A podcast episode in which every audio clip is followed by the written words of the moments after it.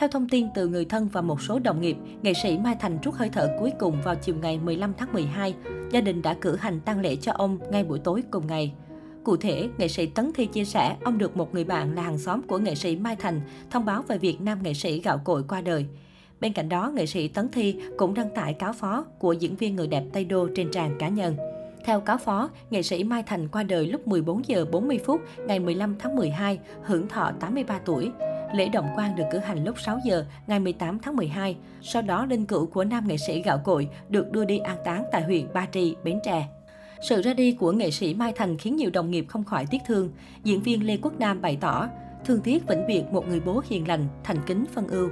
Nghệ sĩ Kim Xuân cũng để lại biểu tượng và bày tỏ lòng biết ơn đến người đồng nghiệp. Một khán giả viết, ông tiên của truyện cổ tích, chia buồn cùng gia đình, mong ông an nghỉ. Tiếc thương chú, thành kính phân ưu, một tài khoản bình luận. Nghệ sĩ Mai Thành tên thật Võ Văn Thiêm, sinh năm 1939 tại Bến Tre. Ông được biết đến với các vai diễn trong các vở cải lương nổi tiếng như Khi người điên biết yêu, Gia nhân và ác quỷ, Lá sầu riêng, Dưới hai màu áo, Men nắng, Vó ngựa truy phong. Năm 1981, ông bắt đầu bước vào làng điện ảnh với vai diễn đầu tiên, giám đốc tư trực trong phim Biển Sáng. Sau này, các đạo diễn tìm vai ông già đều mời ông thể hiện và ông được khen ngợi qua các phim Xóm nước đen, Chuyện của Tuấn, Chim phóng sinh, Chung cư, Con chó phạn, Ngày ấy quê tôi, Người đẹp Tây Đô, Sương gió biên thùy. Sớm có niềm đam mê hát từ bé, nghệ sĩ Mai Thành miệt mài theo đuổi con đường kịch nghệ. Dù tuổi đã cao nhưng ông chưa bao giờ để mình được nghỉ ngơi. Cứ có phim, có kịch là nghệ sĩ Mai Thành lại lên đường cùng cái ba lô quen thuộc. Vóc dáng khắc khổ nhưng gương mặt phúc hậu, chòm râu bạc trắng, ánh mắt đăm chiêu, ẩn chứa bao nỗi niềm, đã để lại hình ảnh khó quên trong lòng bao thế hệ khán giả. Nói về tâm nguyện đời mình, cố nghệ sĩ từng chia sẻ, Tôi mong có được cơ hội như má Bảy Nam ở tuổi 94 vẫn được diễn cùng con cháu, dẫu một suất thôi cũng mát dạ. Có thể nói năm 2021 là một nốt trầm buồn của văn hóa nghệ thuật nước ta khi những cuộc giả từ của giới nghệ sĩ cứ đột ngột nối tiếp nhau, để lại nỗi tiếc thương khôn nguôi trong lòng người hâm mộ và đồng nghiệp. Đầu năm nay, nền âm nhạc Việt mất đi một đại thủ của thanh nhạc Việt Nam, nghệ sĩ nhân dân Trung Kiên. Ngày 27 tháng 1, ông qua đời do tuổi già, hưởng thọ 82 tuổi. Cũng trong tháng 1, danh ca Lệ Thu mất sau hơn 10 ngày điều trị Covid-19, hưởng thọ 78 tuổi.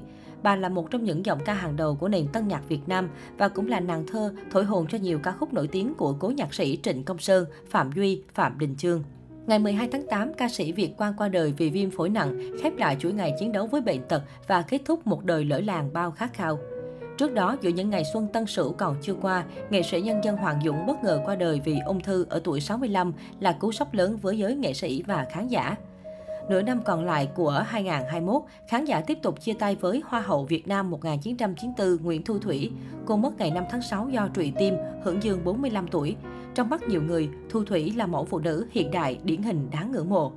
Ngày 25 tháng 8, soạn giả nghệ sĩ tuồng cổ Bạch Mai đã ra đi sau thời gian dài điều trị Covid-19, để lại nỗi đau không thể nguôi ngoai cho gia tộc Huỳnh Long, chỉ trong một thời gian ngắn phải đón nhận hung tin lần thứ ba. Một tháng sau, ca sĩ Phi Nhung từ giả cõi tạm sau hơn một tháng điều trị Covid-19 tại Bệnh viện Chợ Rẫy, thành phố Hồ Chí Minh. Nổi danh với dòng nhạc dân ca trữ tình từ những năm cuối của thế kỷ 20. Tới nay, Phi Nhung là ca sĩ được nhiều thế hệ khán giả Việt Nam yêu mến.